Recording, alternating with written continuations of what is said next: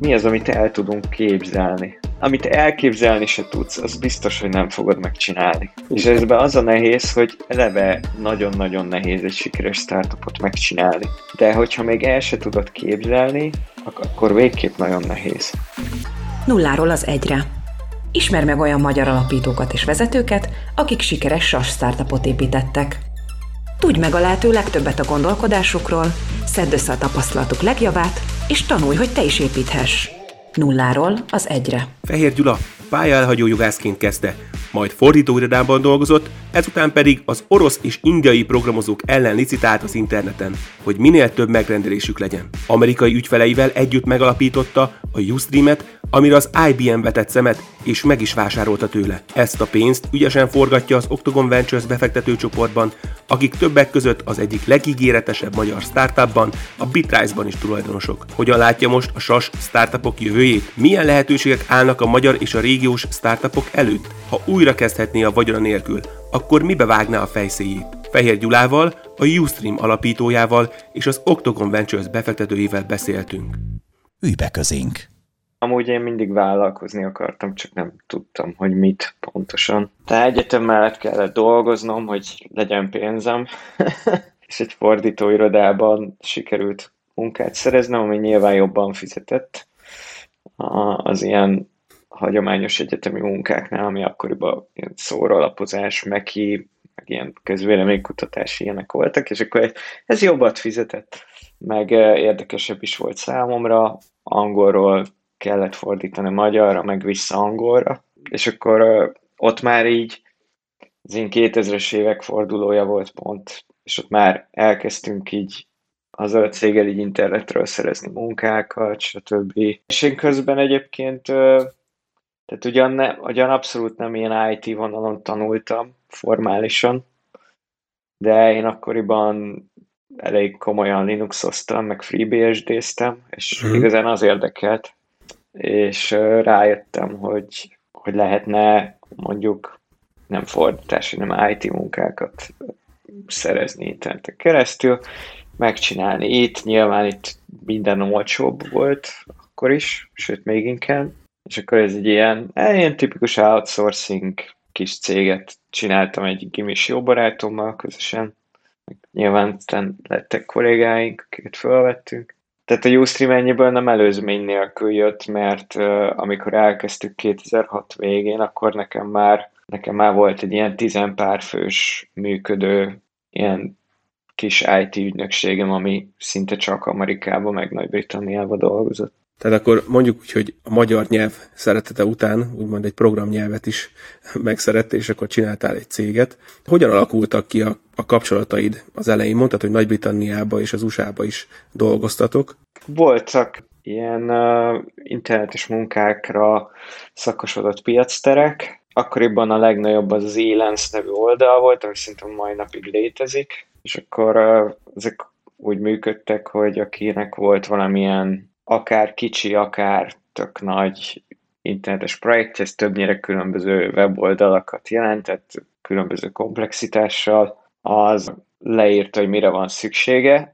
ez néha ilyen nagyon vicces volt, hogy le akarom másolni a MySpace-t, vagy néha meg teljesen normális ilyen RFP dokumentumokat írtak, és akkor ezekre biddeltünk. Ez elég nehéz kenyer volt egyébként, tehát az ember versenyzett különböző indiai, orosz, stb. cégekkel, akik még nálunk is alacsonyabb árszinten mentek. De aztán idővel kialakult egy, egy ügyfélkör, meg Egyébként egy, egy 2004-es projekt volt az, ahol, ahol megismertem azt a két amerikai srácot, aki később a Ustream-ben lett alapító társam. Tehát, hogyha valaki mondjuk azt kérdezi, hogy nekem hogy az Istenbe lettek amerikai alapítótársaim, hát ügyfeleim voltak jó két évvel korábban, onnan ismertem őket. Így születnek a kapcsolatok. Igen, ezt mondta Lengmár Péter is, hogy neki az első startupja a Brickflow, ha jól tudom, az nem kapta meg a következő befektetői kör, de hát a befektetőkből kettő a következőnek az alapító társa lett. Úgyhogy ha látják az emberek, hogy együtt tudsz velük dolgozni, és, és tényleg megbíznak egymásban, akkor ez egy, ez egy tök jó kapcsolatépítési tipp, hogy, hogy akár az ügyfeleidet von be abba, hogy a következő vállalkozásodat együtt indítsátok el. Milyen más tanácsod van esetleg azoknak, akik most vágnának bele egy software as a service startupnak az építésébe? Leginkább az, hogy csinálják. Tehát, hogy most tudom, hogy ez hülyén hangzik, de szerintem most egy olyan piaci környezet van, ami minden korábbinál kedvezőbb az ilyen cégek számára. Ez alatt azt értem, hogy nagyon-nagyon sok pénz van, ami befektetésre vár, nemzetközi szinten is, nem csak magyar szinten. Ha megnézik mondjuk a már nagyobb és mondjuk tőzsdén jegyzett, vagy privát piacon tőkét bevont cégek példáját, akkor azt látjuk, hogy tényleg nem túlzás azt mondani, hogy az egekben vannak az értékelések. Tehát a szorzók, az, hogy X bevétel mennyi befektetést adnak. Ennek valószínűleg vége lesz egy ponton, meg lesz egy korrekció, ami majd lehet, hogy sokaknak fájni is fog, de jelenleg még nagyon laza a piac, és nagyon-nagyon lelkes a tekintetben, hogy mondjuk X bevétel akár egy teljesen veszteséges működés mellett mennyit ér, stb. Tehát, hogy most lehet tőkét bevonni, most lehet egy, egy már nagyobb eredménnyel tőzsdére menni, és ezt, és ezt meg is fizeti a piac. Ha most nem jó, akkor nem tudom, mikor lesz jó. Láttál már ilyen trendet az életedben? Gondolok a dotcom lufira, ami esetleg titeket is érinthetett még annó. A dotcom lufi az pár, pár hónappal azután pukkadt ki, hogy mi megcsináltuk a kis cégünket. Hát a könnyű pénzt azt mi már csak így elhúzni láttuk. Ez utólag annyiból jó volt, hogy esélyünk se volt beállni egy olyan működésre, ami könnyű pénzre épült, hanem nagyon keményen kellett melózni mindenért. Illetve hát 2008-ban akkor már megvolt a Ustream, és pont akkor vontunk be tőkét, amikor 2008-as pénzügyi válság berobbant, először ugye az USA-ban, és nekünk is elforvardolták a Sequoia Capitalnek azt a elhíresült dekét, aminek egy ilyen sírkő volt az elején, és rá volt írva, hogy Rip Good Times. Aztán ebből persze az lett, hogy, hogy egy ilyen fél éves, tényleg nagyon komoly lelassulás után a piacon. Jöttek a jegybankok, elkezdték szórni a pénzt, és aztán még nagyobb teklufikat fújtunk mostanra. Láttam már ilyet ciklikus, és, és egyébként ez a, ez a lufi fújás, kipukkanás, újabb lufi fújás, stb. Ez működik, és szerintem ezzel a többség tisztában van, csak nyilván azt nehéz megítélni, hogy pontosan mikor lesz ez a kipukkanás. Ha mindenki tudná, akkor akkor nem lenne izgalmas. Igen, igen. És a másik ilyen izgalmas dolog, hogy mondjuk Magyarországon szerinted milyen a, a SAS startupoknak a jövője? Attól függetlenül, hogy felülnek-e erre a trendre, vagy nem? Tényleg vagyunk-e annyira jók, mint mások, mondjuk? Szerintem annyira vagyunk jók, amennyire engedjük magunknak. én én nem, nem gondolom, hogy mondjuk főleg így a, a Covid alatt átrendeződött keretrendszerben, ahol mondjuk oké, okay, full remote vagy hibrid cégnek lenni.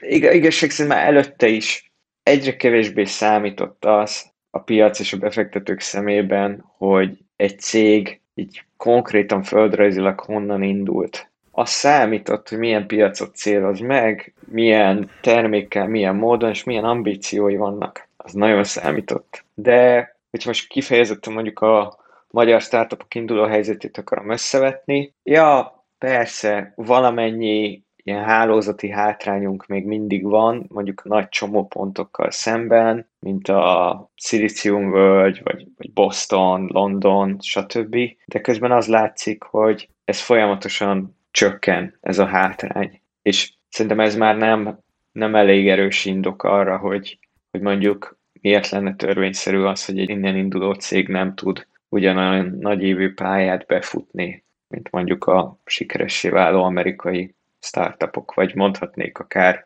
izraelit vagy észtet is, hogy egy kicsit kevésbé távoli példákkal éljünk. És ismersz olyan, olyan feltörekvő sas céget itthon, vagy startupot, ami, amiben most látsz potenciált? Akár Magyarországon, akár amúgy a, a régióban. Persze, vannak bőven.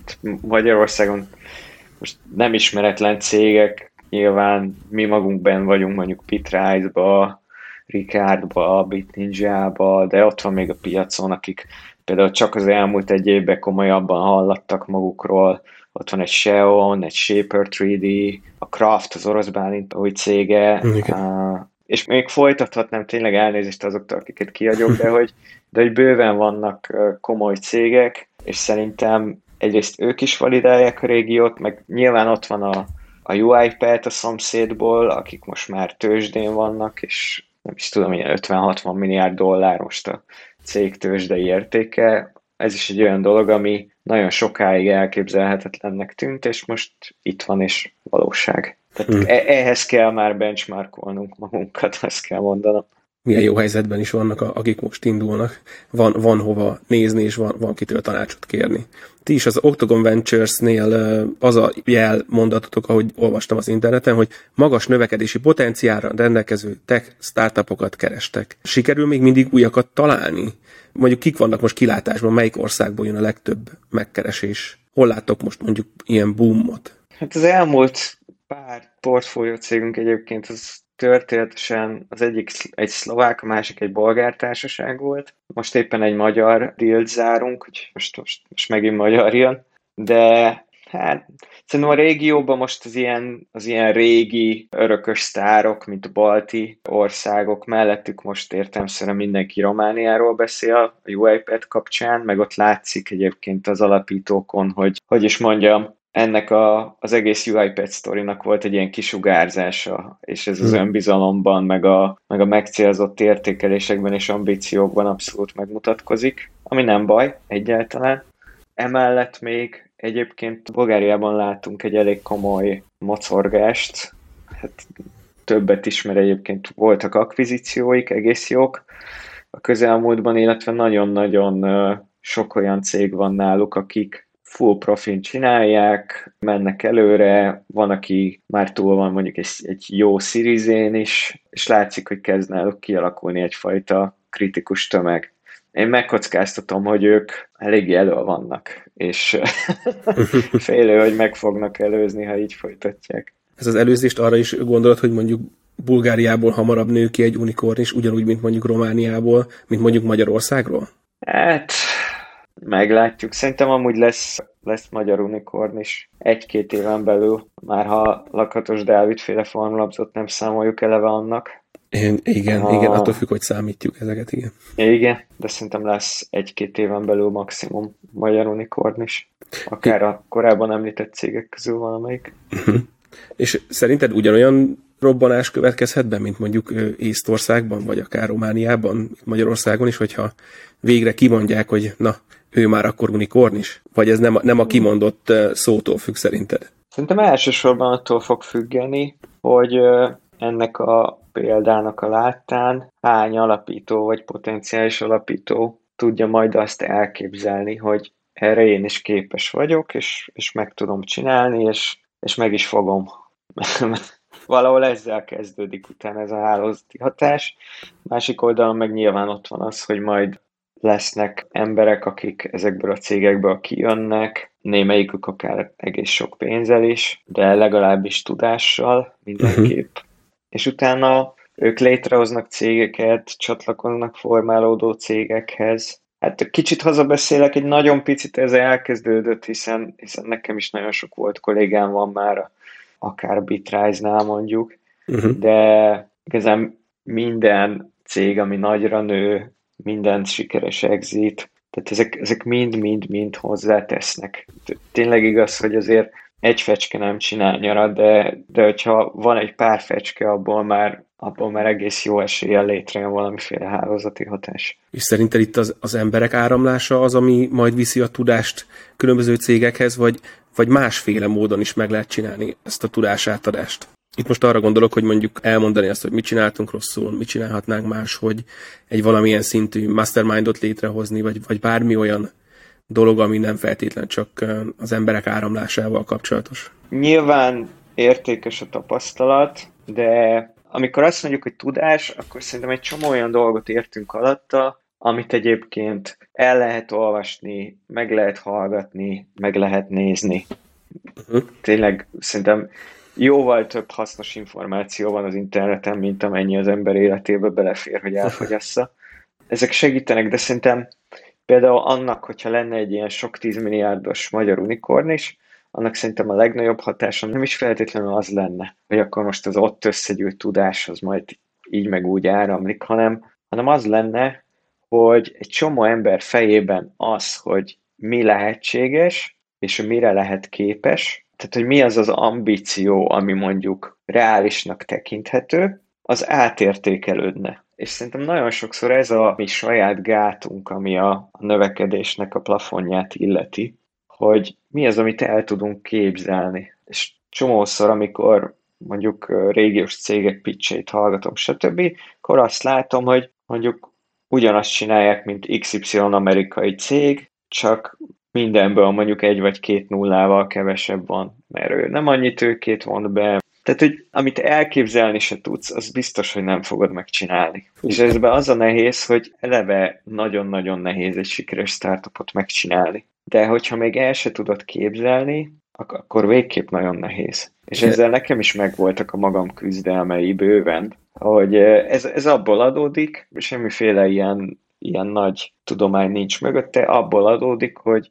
az a piac, ahol szocializálódunk, itt a régióban, az egy pici, relatíve limitált vásárlóerővel rendelkező, nagyon széttöredezett piac. És nekünk ez az, ami így tudat alatt ott van, és ez a természetes. És mondjuk egy, egy amerikai alapító, aki lehet, hogy amúgy papíron fele olyan okos, mint, mint mi, az meg ahhoz van szokva, hogy azon a piacon 350 millió ember van, egy viszonylag egységes piac, és nagyon szeretnek költeni a fogyasztók. Hát igen, teljesen más hirtelen. Ha, ha végig gondolod, bármit csinálsz, hány embernek adhatom el, mennyiért, teljesen más számok és kimenetelek rajzolódnak ki, azt szerint, hogy, hogy mit gondolunk mondjuk a piac természetéről az első napon. Igen, ez, ez körülbelül úgy nézhet ki akkor, hogy ti, mint befektetők, kvázi pszichológusként átkereteztetitek a, azoknak a cégeknek a gondolkodását, akikből befektettek, vagy direkt olyanokat kerestek, akik már úgymond ilyen magasabb célokért küzdenek. Utóbbi. Tehát, hogy erről lehet beszélgetni, de ez nem úgy működik, hogy mondjuk mi azt mondjuk, hogy változtass meg a gondolkodásod, gondolkodj nagy, de így, tehát nem így működik. Nyilván, hogyha valakiben valakiben ott van kicsit kiforratlanul, de ott van az ambíció, akkor azt könnyű mondjuk kicsit finomítani, segíteni, de ha nincs ott, akkor, akkor az nem lesz ott se tőlünk, se mástól szerintem. Úgyhogy ennyiből azokat az alapítókat kell megkeresni, akikben legalább a csírája ott van ennek. És szerintem részben az is a magyarázat arra, hogy mondjuk miért voltak mostanában sikerek mondjuk Bulgáriával vagy Romániával, hogy egy csomó alapítójuk van, aki, aki megjárta a külföldet, és kicsit felnyílt a szeme, úgymond, és, és átrendezte magában azt, amit gondolt mondjuk arról, hogy mi a piac, és mekkora pályán lehet focizni egy, egy termékkel. És mondjuk mi az, amit mondjuk ti a, azoknak a cégeknek, akik befektettek, mondjuk külön veszük mondjuk a tech, a Simplan Tech, és mondjuk egy SAS modellben dolgozó céget, milyen másfajta tanácsot adnál nekik amúgy? Mi, mi az, ami mondjuk különbözne egy tech és egy SAS startupnak adott tanácsod? Nyilván a, olyan, olyan dolgokban, mint a, a go-to-market, vagy a, az, hogy mondjuk milyen metrikák alapján méred a, az üzletedet, és uh, hova helyezed a hangsúlyokat. Vannak különbségek, de gyakorlatilag az összes cégünk szoftverben utazik, tehát itt, itt most már ilyen, ilyen erősen szakmai, meg, meg üzleti jellegű dolgokról van szó, de szerintem az alapok, azok ugyanazok egyébként, tehát hogy el kell érni azt, hogy cég rendelkezzen egy olyan termékkel, ami egy kritikus számú fizetőképes felhasználó számára értéket jelent. Tudomásokra kell tudja hozni, hogy ez létezik, fel kell ébreszteni bennük a, az igényt, hogy kipróbálják, hogy ha, meg kell mutatni nekik, hogy milyen értéke van annak, hogy használják, és meg kell találni a módját annak, hogy, hogy ezt az értéket valahogy a részükről egy, egy bevételre váltsa. A szoftvercégeknél szerintem mind innen indulunk, hogy ezt kell elérni. Aztán utána, hogy mondjuk milyen kohortok, meg lemorzsolódás, meg egyebek vannak, ja, az, az függ az üzleti modelltől, de hát vannak olyan tech cégek, amik nagyon-nagyon más világ, de ennyiből maradtam a kaptafán, ezért olyasmibe fektetünk, amihez inkább érteni vélünk, és ez főleg a szoftver. Pitrise is a portfóliótokban van, ahogy már említettel is, és több különböző helyen is az egyik legígéretesebb startup között tartják számon. Mit tanácsolnál nekik mondjuk egy nagyobb felvásárlás előtt? Mit csináljanak még meg, hogy tényleg beváltsák ezeket az elvárásokat? Nézd, pontosan tudják, hogy mit kell csinálni.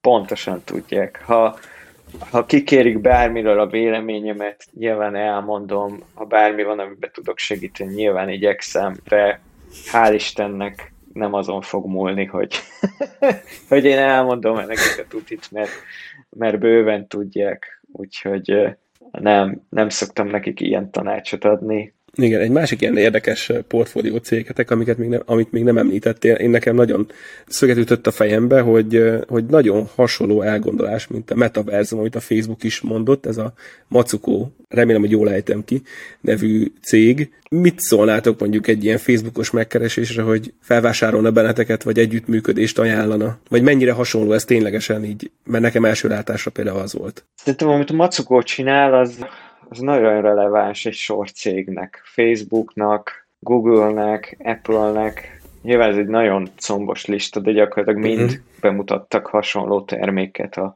a Google is bemutatta ezt a 3D-s hologramos meetingjét, ami, ami inkább egy kísérleti terméknek tűnt, de nagyon izgalmas, láthatóan ebbe az irányba megy a, a piacon, ami a nagyokat illeti. Nyilván erről a listáról bárki megkeres, azzal beszélni kell.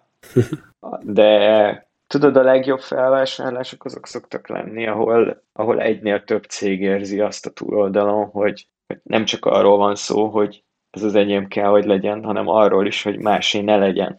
Így van. Így és, volt ez a Ustream-nél is? Így volt ez a Ustream-nél is egyébként. Ugye többféle oka szokott lenni annak, hogy egy céget megvesznek. Általában vagy olyasmi, hogy mondjuk egy kis cég, egy nagy céget, vagy egy az egybe legyűrt egy, egy részpiacon, hm.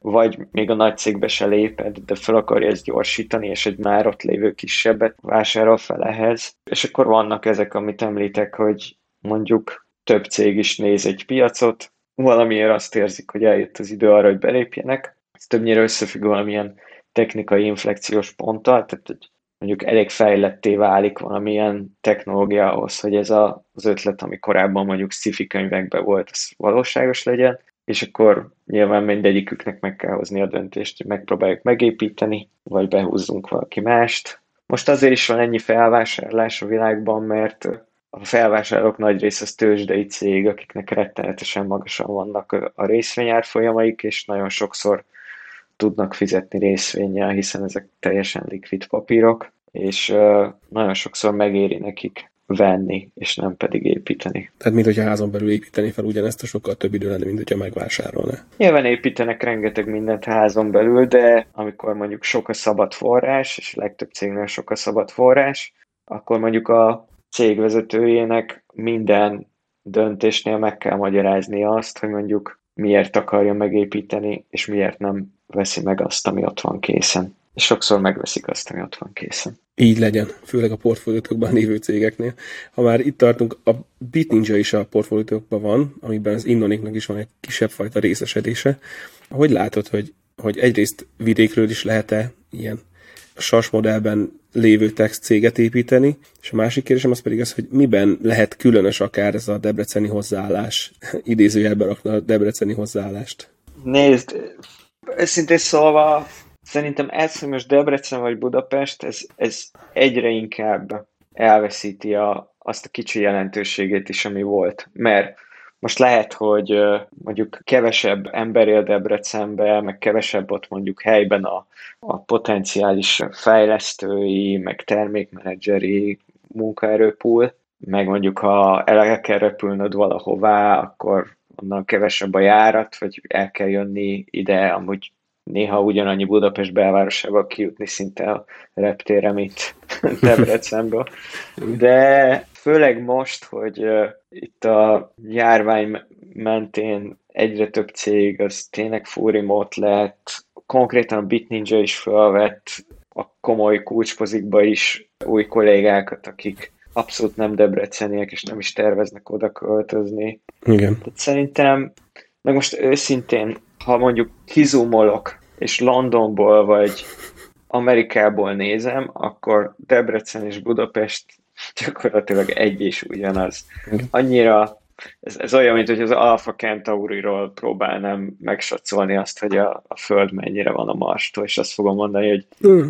de hát át lehet ugrani egyikről a másikra, miről beszélünk. Igen. Szóval szerintem szerintem majdnem tök mindegy már, hogy valaki Debrecen vagy Budapesten indul el, mindaddig, ami képes úgy építeni azt a céget, mint piaci brandet, és mint munkaerőpiaci brandet, hogy meg tudja szólítani azokat a minőségi kollégákat és ügyfeleket, akik, akik bárhol lehetnek. És a többségüket nem fogja érdekelni, most a CEO aznap éppen hol van. Így, hogy ennyi pénz van a piacon, amit említettél is, nem gondolkodtál el abba, hogy ebből az idézéles unalmas befektető életből újra átnyargal a startup életbe? Mindig eszembe jut valami ötlet, ami talán elég jó lehet ahhoz, hogy valamit kezdjek vele. Amúgy én alapvetően a kivitelezésbe hiszek, szerintem a közepes ötlet nagyon jól kivitelezve, a nap végén meg fogja verni a jó ötletet közepesen kivitelezve. Szóval ennyiből, ennyiből viszonylag sok mindenről el tudom képzelni, hogy kezdjek vele valamit. De azt hiszem, hogy így, így intellektuálisan engem jobban leköt az, hogy egyszerre több mindenben vagyok egy kicsit benne, mint sem, hogy egy valamiben legyek megint nagyon benne. Nekem ez most érdekesebb. Meg megmondom őszintén, az a heti hét nap tizen órázás, amit csináltam annó a, a Ustream-ben, ambíció az íróasztalnál meghalni egy nap. Nyilván önző szempontom is, de, de most kicsit jól esik, hogy, hogy most nem, nem én vagyok a barikádokon nap, mint nap, hanem az a, az a sok csillogó szemű alapító, akikkel dolgozhatok. Szuper.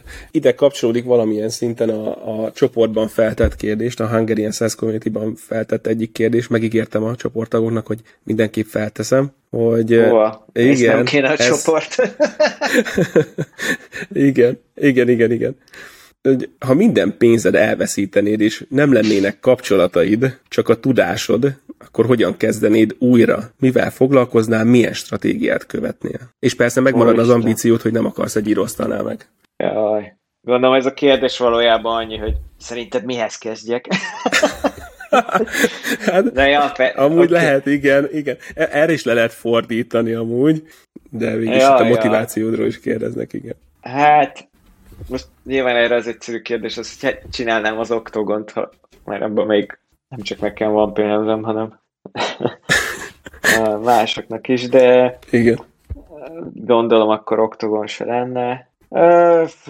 Hát nézd, ha mondjuk arról lenne szó, hogy, hogy mi az, ami mondjuk érdekelt, és lehet belőle mondjuk egy, egy jó élethez cashflow-t csinálni, akkor valószínűleg csinálnék egy, egy ilyen teljesen pseudonim Twitter accountot, és mondom, a tudásot megtartatom, akkor azt gondolom, hogy tudok egy csomó mindent, aminek konkrét értéke van. Ezt biztos vagyok benne, mert számomra konkrét értéke van. Akkor valószínűleg elkezdenék tartalmat csinálni, és szépen felépíteném, aztán ráindítanék egy substacket, és eltenném a a megfelelő ellenértékét annak a tudásnak, amit megosztok. Ezt sokan csinálják, szerintem ezek tök jó modellek, ez a, ez a creator modell, ez, ez azt gondolom, hogy most nagyon megy és, és okkal. Igen. És az is lehet persze nyilván, hogy, hogy csinálnék valami, valami másik sztorit akkor, és, és akkor nyilván ugyanúgy bevonnék tőkét, és építeném. Mindig van a fejemben olyan ötlet, amit még akár talán meg is lehet csinálni, Úgyhogy lehet, lehet, hogy akkor belekezdenék valamibe, őszintén szóval nem szoktam nagyon ezen töprengeni. Meg most azzal foglalkozom, amit szeretnél, amit már az előzőkben is mondtál, hogy, hogy több dologgal foglalkozni egyszerre, több dologra rálátni. Még egy utolsó kérdésnek, hogy ha már így is szétkérdeztük, úgymond, ha lehet így fogalmazni a motivációdat, hogy, hogy mi az, ami most motivál, mi az, ami most örömmel tölt el, és, és szívesen csinálod, és, és tényleg azt mondod, hogy fuf, ebből még lehet valami a jövőben. A tevékenységem, amiről beszéltünk ez idáig, nekem az ebben a fő motivációm, hogy az az igazság, hogyha nem lenne mondjuk egy egy befektető cég, mint üzleti vállalkozás mellett, én akkor is ezekről a dolgokról szeretnék olvasgatni, meg gondolkodni, és így még van egy, egy komoly üzleti indokom is arra, hogy ezt tegyem, úgyhogy ennyiből tényleg azt szokták mondani, hogy akkor van az ember jó helyen, hogyha a hobbi a munkája, és ennyiből én ezzel így vagyok. Meg azt gondolom, hogy nagyon inspiráló mondjuk azokkal a cégekkel, meg alapítókkal beszélgetni, meg dolgozni, akikkel ezt tehetem, és egy csomót tanulok tőlük egyébként. Ami így van, jól egyébként. Ez egy olyan piac, ahol, ahol a tudás az soha nem statikus, és nagyon-nagyon gyorsan változik is. Tehát nyilván van, van egy csomó minden, amit annó megtanultam, főleg egyébként általánosabb dolgok, mondjuk a szervezettel, a skálázással, a célkitűzéssel kapcsolatos témák, uh-huh. de akár a technológiák, akár a, a konkrét megvalósításai az üzleti modelleknek, ezek, ezek évről évre újulnak, változnak, úgyhogy nekem nagyon izgalmas ebbe benne lenni, meg, meg látni, ahogy ez az egész fejlődik és mozog. Úgyhogy ez engem igen, csak motivál, és nem gondolom, hogy a közeljövőben ez megszűnne. Még egy utolsó kérdés, most jutott eszembe, hogy így beszélgetünk, amit mondtál, hogy, hogy más emberektől is tanulsz, de hogy mondjuk írott formában milyen tartalmat tudnál ajánlani azoknak, akik ténylegesen magukba akarják szippantani, akár ezeknek az üzleti modelleknek, a befektetésnek, vagy akár egy startup építésnek a, a trükkjeit, ha nem feltétlenül ilyen oh. nagyon régebbi klasszikusokat kell említeni, hanem mondjuk tegyük fel akkor egy ilyen bulvárosabb kérdés, hogy az utóbbi négy könyvből melyiket ajánlanád, amelyiket elolvastad? Hmm. Vagy akár lehet ez egy cikk is. Mondod, hogy fú, ebbe aztán olyan gondolat volt, hogy én megfeküdtem, ha lehet így mondani. Az elmúlt pár évben ez már egy, hát ez már egy négy-öt éves könyv, de nekem a mai napig egyébként a amit így ö, oda is szoktam adni alapítóknak, akkor befektetünk, mert mostanára szerintem a többség olvasta. Ez a Ben Horowitz-től a The Hard Things About the Hard Things uh-huh. című könyv, azt szerintem annyira jól leírja azt, hogy milyen ebbe lenni, így a, a jóval és a rosszal együtt. Azt szeretem, szerintem egy nagyon erős hangulat van, és tényleg ez az a hangulat, amit az ember átél, amiközben csinál egy sztorit. De például a az Elad Gillnek a High Growth Handbook, azt említeném ilyen második helyen. Kicsit ilyen sztorizós, különböző cégeknek a vezetőivel, befektetőivel vannak benne interjúk, van amelyik hasznosabb, van amelyik kevésbé, van egy-kettő, ami nagyon-nagyon hasznos tud lenni, kicsit attól is függ, hogy az ember éppen melyik fázisában van ennek az egész startuposdinak. Azt ajánlom, Nekem, mint befektető nagyon hasznos, például amit így tényleg napi rendszerességgel hallgatok, egy Ben Thompson nevű srác csinál egy Straticary nevű podcastot, van írásos formában is én hallgatni szoktam. Így a, az aktuális ilyen technológiai, komolyabb makró eseményeket vesézi ki, ami csomó minden lehet. Mostában sok szó volt a Facebook Metaverse-ről, a Epic Games és az Apple csatájáról, az App Store körül. És mind-mind olyan dolgok, kicsit tudod, mint az ilyen, az ilyen világpolitikai hírek, hogy hát nagyon messze van, nagyon nagy nevek vannak benne, miért számít ez nekem. De időről időre az, azon kapom magam, hogy jó, ha ott vannak ezek a dolgok a fejemben, mert a Metaverse, ezt te is említetted, hogy például a macokó kapcsán igencsak releváns, de az, hogy mondjuk az Epic Games, meg az Apple amire jut, az lehet, hogy a nap végén mindenkit érinteni fog, akinek mobil alkalmazása van az App Store-okban, szóval azt gondolom, hogy, hogy van értelme befektetőként látni azt, hogy hol van most a korong, és merre felé csúszik. Nulláról az egyre. Kerest fel és csatlakozz a közösséghez. Hungarian SaaS Community. Powered by Innonic.